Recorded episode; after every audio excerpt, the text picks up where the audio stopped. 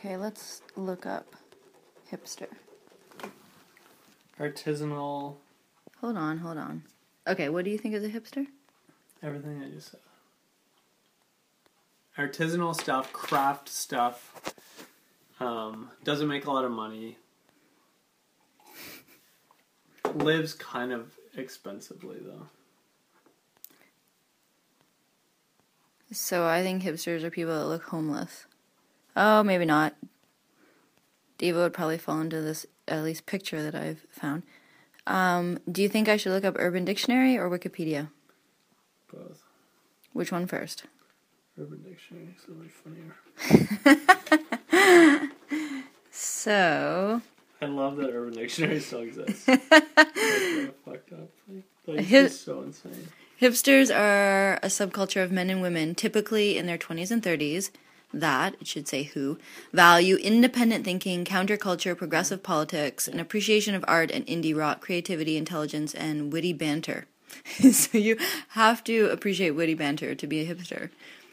The greatest concentration of hipsters can be found living in Williamsburg, Wicker Park. Wicker Park, is that Chicago? Have Isn't that where we stayed? no idea. And Mission District neighborhoods of the major cosmopolitan centers of New York, Chicago, and San Francisco. We did stay in Wicker Park. Right. Bronwyn set us up in Wicker Park because she's a hipster. Oh, she's a hipster. I had no idea. Although hipsterism is really a state of mind, it is often intertwined with district fashion sensibilities. Hipsters reject the culturally ignorant attitudes of mainstream consumers and are often um, seen wearing vintage and thrift store inspired fashions, tight fitting jeans, old school sneakers, and sometimes thick rimmed glasses. Yeah. Oh, sometimes? Yeah. Oh, Both hipsters, men and women, sport similar androgynous hairstyles that include combinations of messy, messy shag cuts and asymmetric side swept bangs. yeah. Okay, that's good. Let's see what Wikipedia says. That's it? Well, no, there's more, but No mention of craft beer. I'll go back to it. Here's what Wikipedia says Hipster is a term popularly used to denote the international subculture of primarily consisting of white millennials living in urban areas. The subculture has been described as mutating transatlantic melting pot of styles, tastes, and behaviors, and is broadly associated with indie and alternative music. I guess you could say craft beer would be part of indie music. The weird thing with craft beer is Pabst Blue Ribbon is a classic indie uh, Really? hipster beer. Wow. But like basically anything on Queen West. And, like, Okay, well, those are Torontonian hipsters. Yeah, yeah.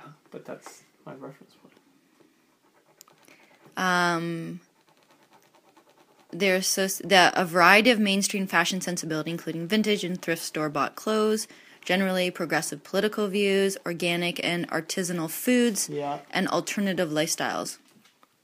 Hipsters are typically described as affluent or middle class young bohemians who reside in gentrifying neighborhoods. Yeah. That is true.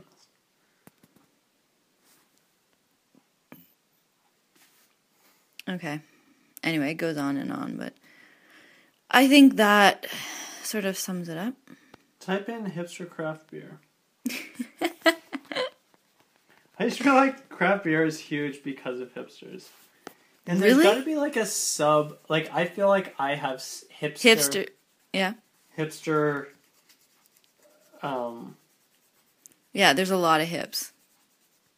So the first thing that comes up is a YouTube video called Hipsters Love Beer. We could play that if you want. Um, ordering craft. There's a video ordering craft beer like a hipster. Uh, hipsters love beer. Video pokes fun at beer snobs everywhere. Hilarious video. Hipsters ordering craft beer will make you something.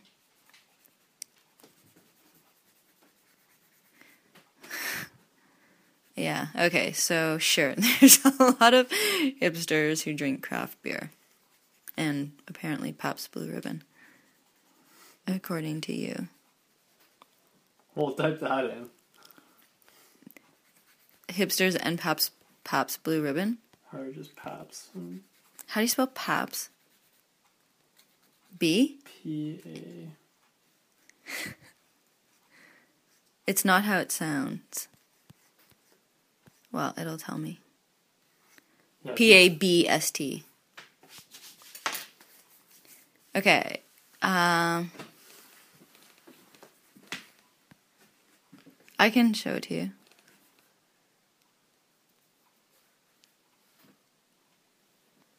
Should I read the Huffington Post one? yeah, the real reason hipsters keep. Yeah, exactly. Okay, I'll read it. Researchers have figured out finally what makes the run of a mill beer like Pabst Blue Ribbon become so improbably cool. In a new study, this is on Huffington Post. Um, in a new study published in a peer reviewed journal of consumer research, this sounds legit. Authors Caleb Warren, an assistant professor of marketing at Texas A&M, and Margaret Campbell, professor of marketing at University of Colorado, write that radiating a sense of autonomy is what really counts. So, if you want your brands to seem hip, they should deviate, but not too much, from social norms considered unnecessary, repressive, or illegitimate. Pabst Blue Ribbon provides an interesting case study in cool. Just a few years ago, the Pabst Brewing Company was in shambles. The watery 170 year old beer enjoyed popularity in the 1970s, but in the 80, 80s were none too kind to the brew, kicking off a 20 year sales slump. In 1996, Pabst closed its flagship Milwaukee brewery. In 2001, sales dropped to fewer than 1 million barrels, 90% below its 1975 high. Then something changed. The Pabst Blue Ribbon was suddenly the hipster's choice at bars and barbecues everywhere. Sales jumped by 20.3% in 2009 and continued to rise steadily over the next few years, according to Beer Marketeer, Marketers Insights. By 2013, Americans drank more than 90 million gallons, so that's compared to 1 million gallons. 90 million gallons of Pabst Blue Ribbon, according to data from Euromonitor, which is nearly 200% more than did, they did in 2004. So what happened? America's hipsters beer of choice has benefited from the coolness of autonomy in two ways. First, beer drinkers felt that they were choosing Pabst Blue Ribbon without the pressure of major marketing campaign. Second, Pabst Blue Ribbon actively promoted itself via decidedly anti-mainstream marketing tactics. It probably didn't hurt that, as Times New York, or as the New York Times, sorry, noted, Pabst Blue Ribbon could capitalize on young beer consumers' exhaustion with massive, ubiquitous TV campaigns. Anyway, that's enough, but I think that answers your question. awesome. Okay, so now we know more about PBR. PBR, but more important, we know more about hipsters. Why were we talking about hipsters?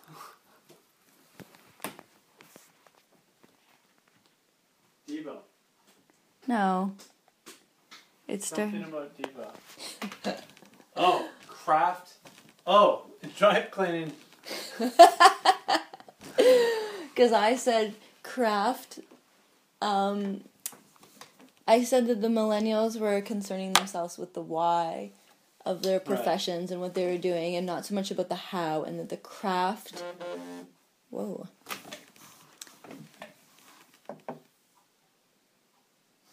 Is that a text? Joshi. Yeah. um, the the craft world or the professional world of like crafts are dying, but there's like a subculture of people who are investing in those types of careers. Did you say that or did I? Well, you said that it was on the rise, and I said it was only just a sub a subculture or subpopulation of people. That not.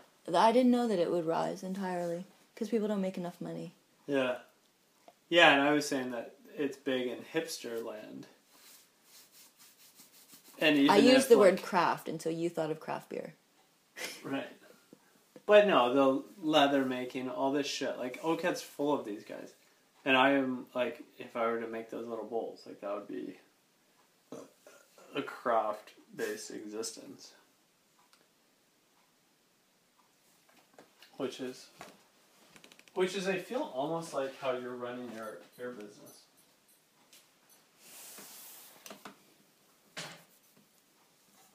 What do you think about that? You think I run my business like a hipster? No, like a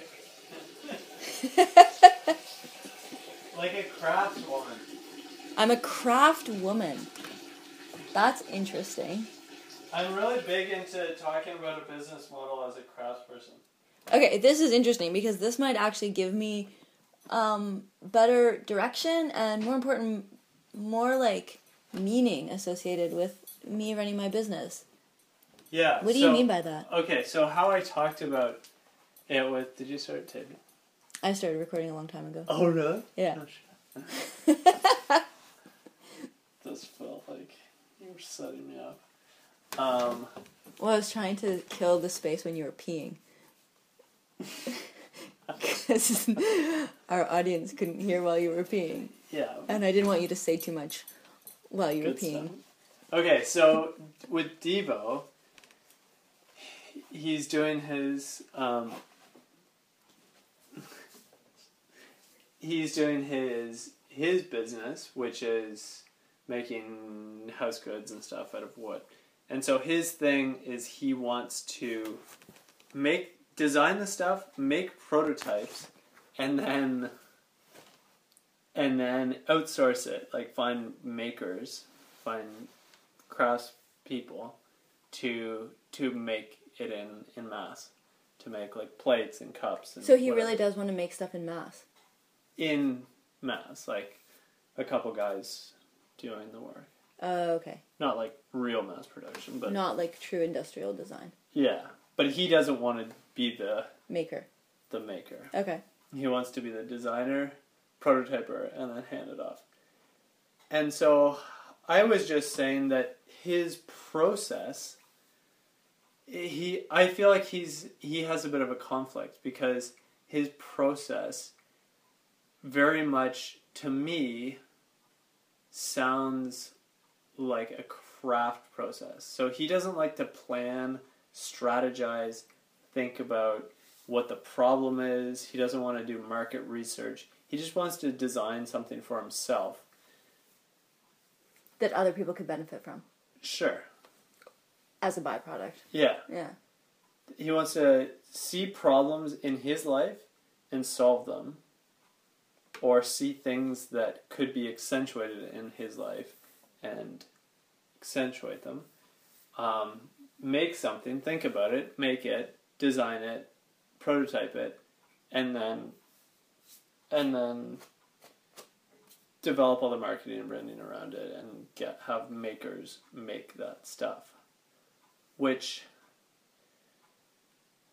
which I think is he he's straddling two kind of business models or business or like business strategies, I guess, because he sees himself as a designer, and he is, except I think he's more of a crafts person, in that he just wants to make something for himself and as like a self expression piece, but also be hand like be physically involved in the making and the iteration of it, and he likes iterating prototypes physically without thinking too much, just like oh, this isn't right. I'll do it again and change this little like radius or or the material or whatever, and just kind of iterate, which is very much a craft based process.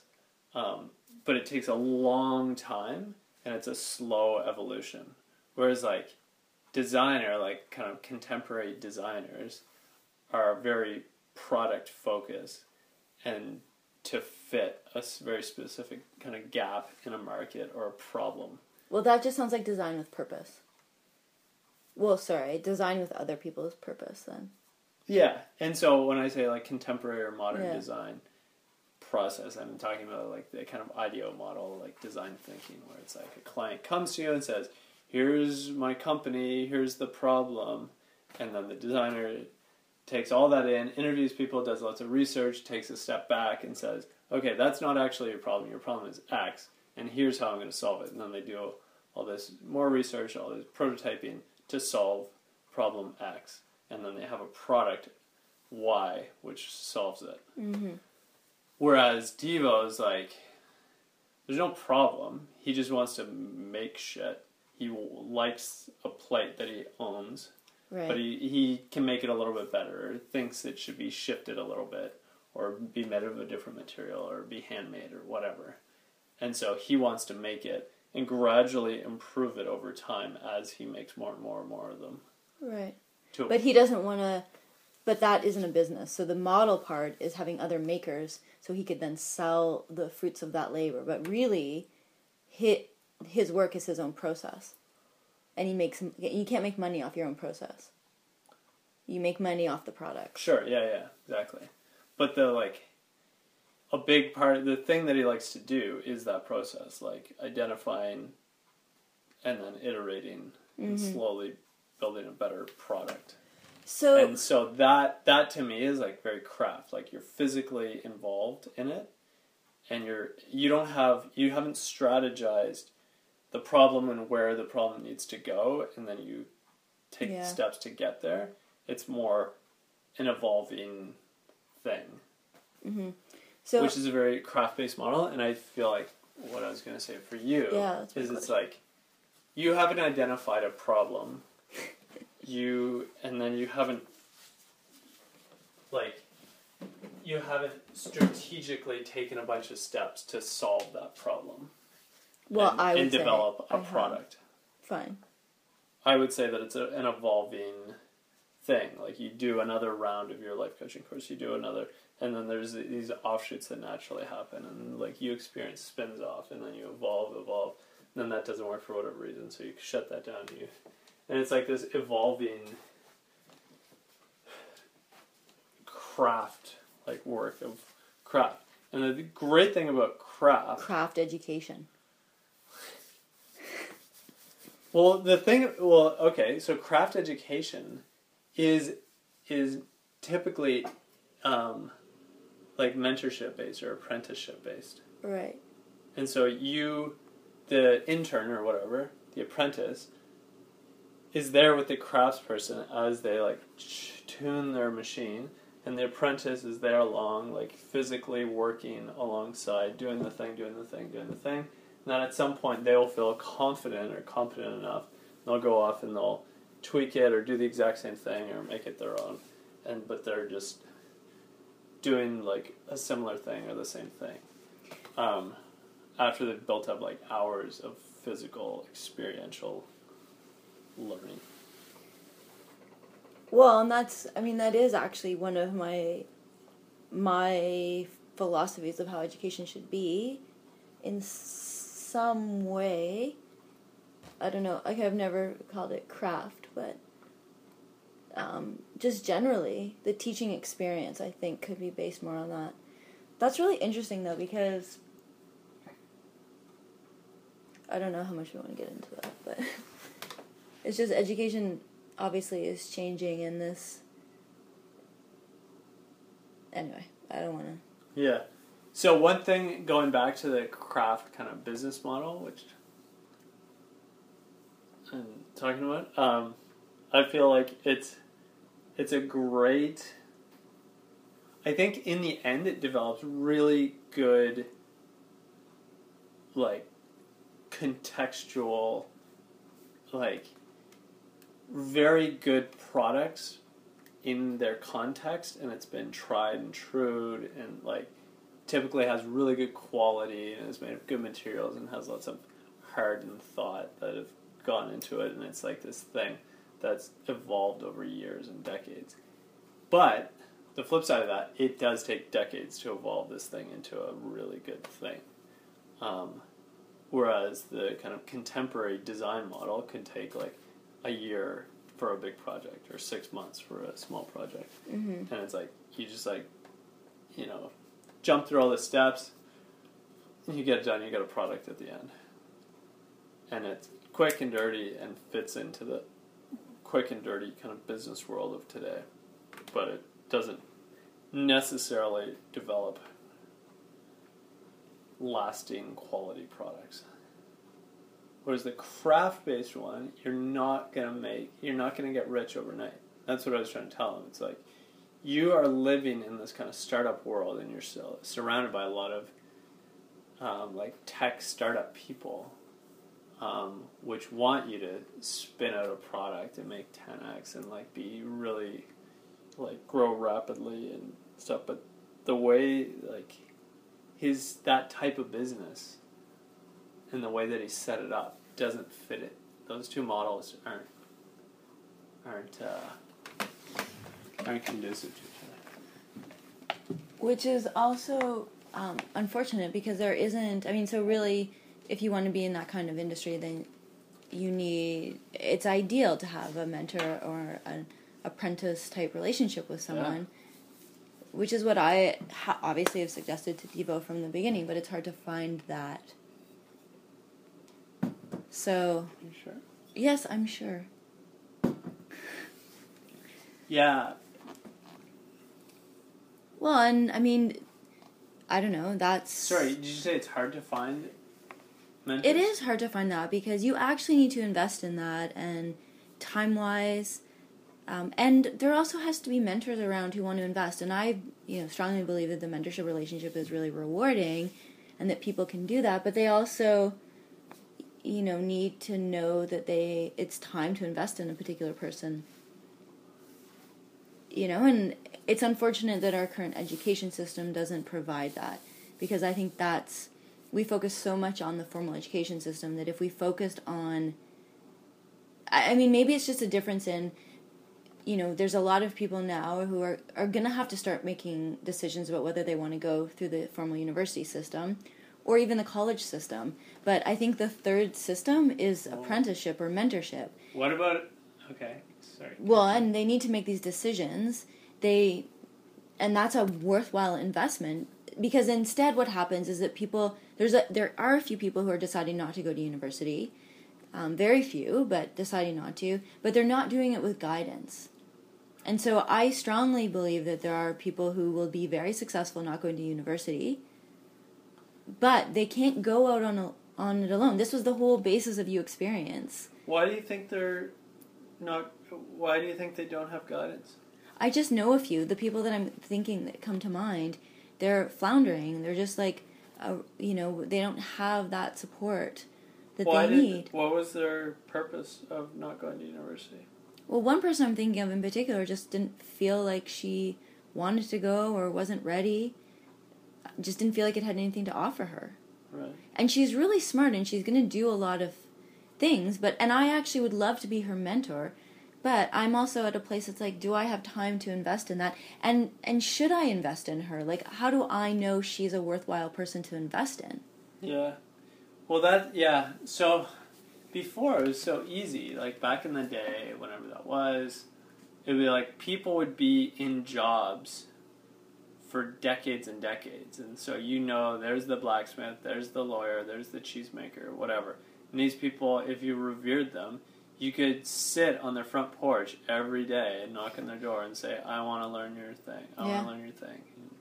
And the master would be like, "No, go away. I don't have time. No, go away. I don't have time." And eventually, if the person persisted long enough and basically showed that they were super dedicated to it, then the master would take them in and get them to do shit work for the first year, all the crap that the master didn't want to do. Mm. And it would just be this slowly evolving relationship. So that's a good It's point. very romantic, but It's very romantic, but here's the difference when I'm thinking about my example person. I'm not going to go out of my way to mentor her. right. If she wants to learn from me, come hang out in the space that I'm in, at the events that I run, you know, whatever it is, be in my vicinity. Yeah. Um, you know, figure it out how you need to to learn what I need. And actually, there's another person who I went for coffee with recently, and he's like, "How can I learn from you?"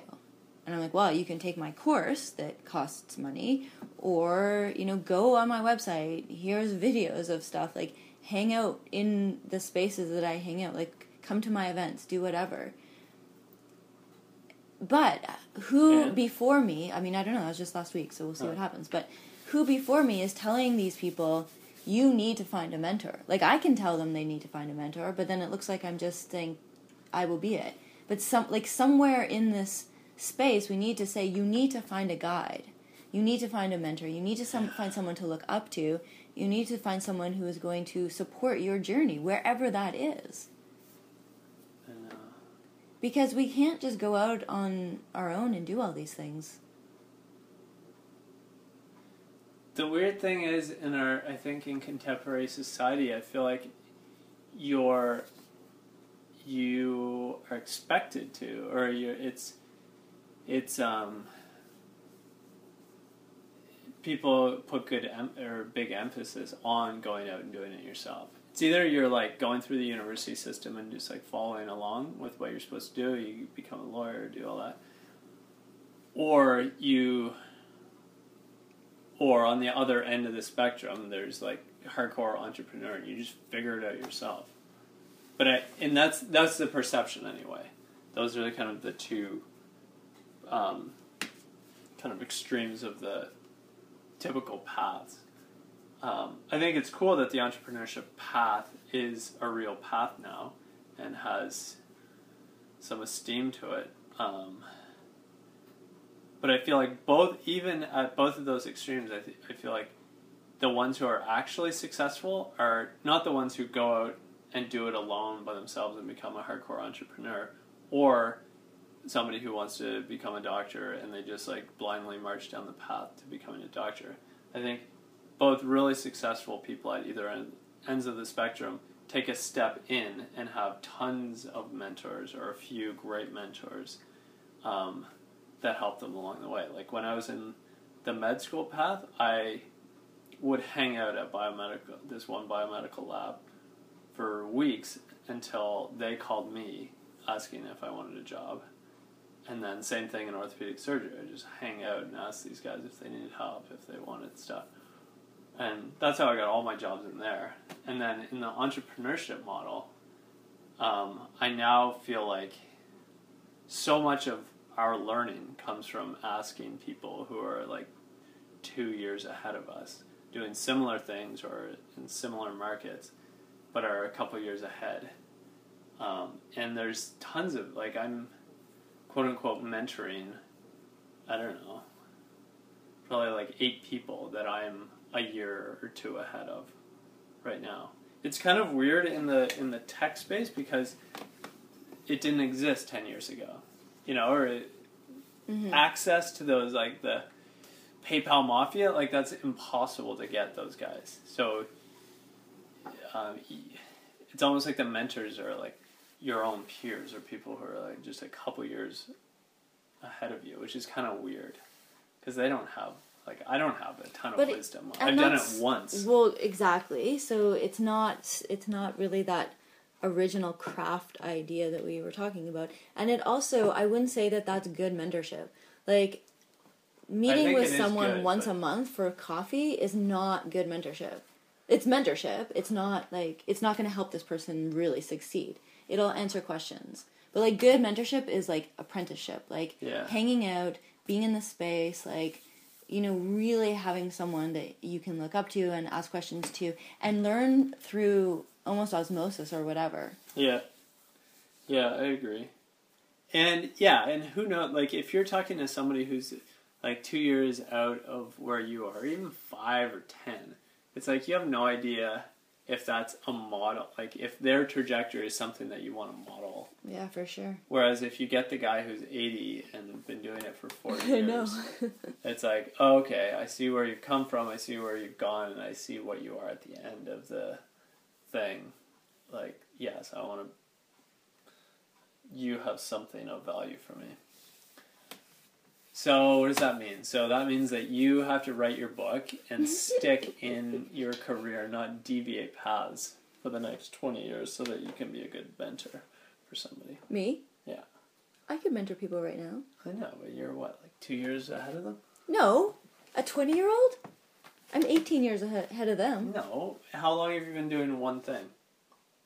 Depends on what that one thing is. Studying Exactly. the mind, studying neuroscience. I've been doing that for a long time. Okay. But I don't think most people would come to you because of your study of the mind. I think most people come to you for your study of the mind in relation to business. Well, it depends on if you care about that. Who cares about business? What if you just care about understanding psychology, understanding neuroscience? Well, wouldn't they go to some like superstar neuroscientist who's been around for fifty years? They could. That's one option.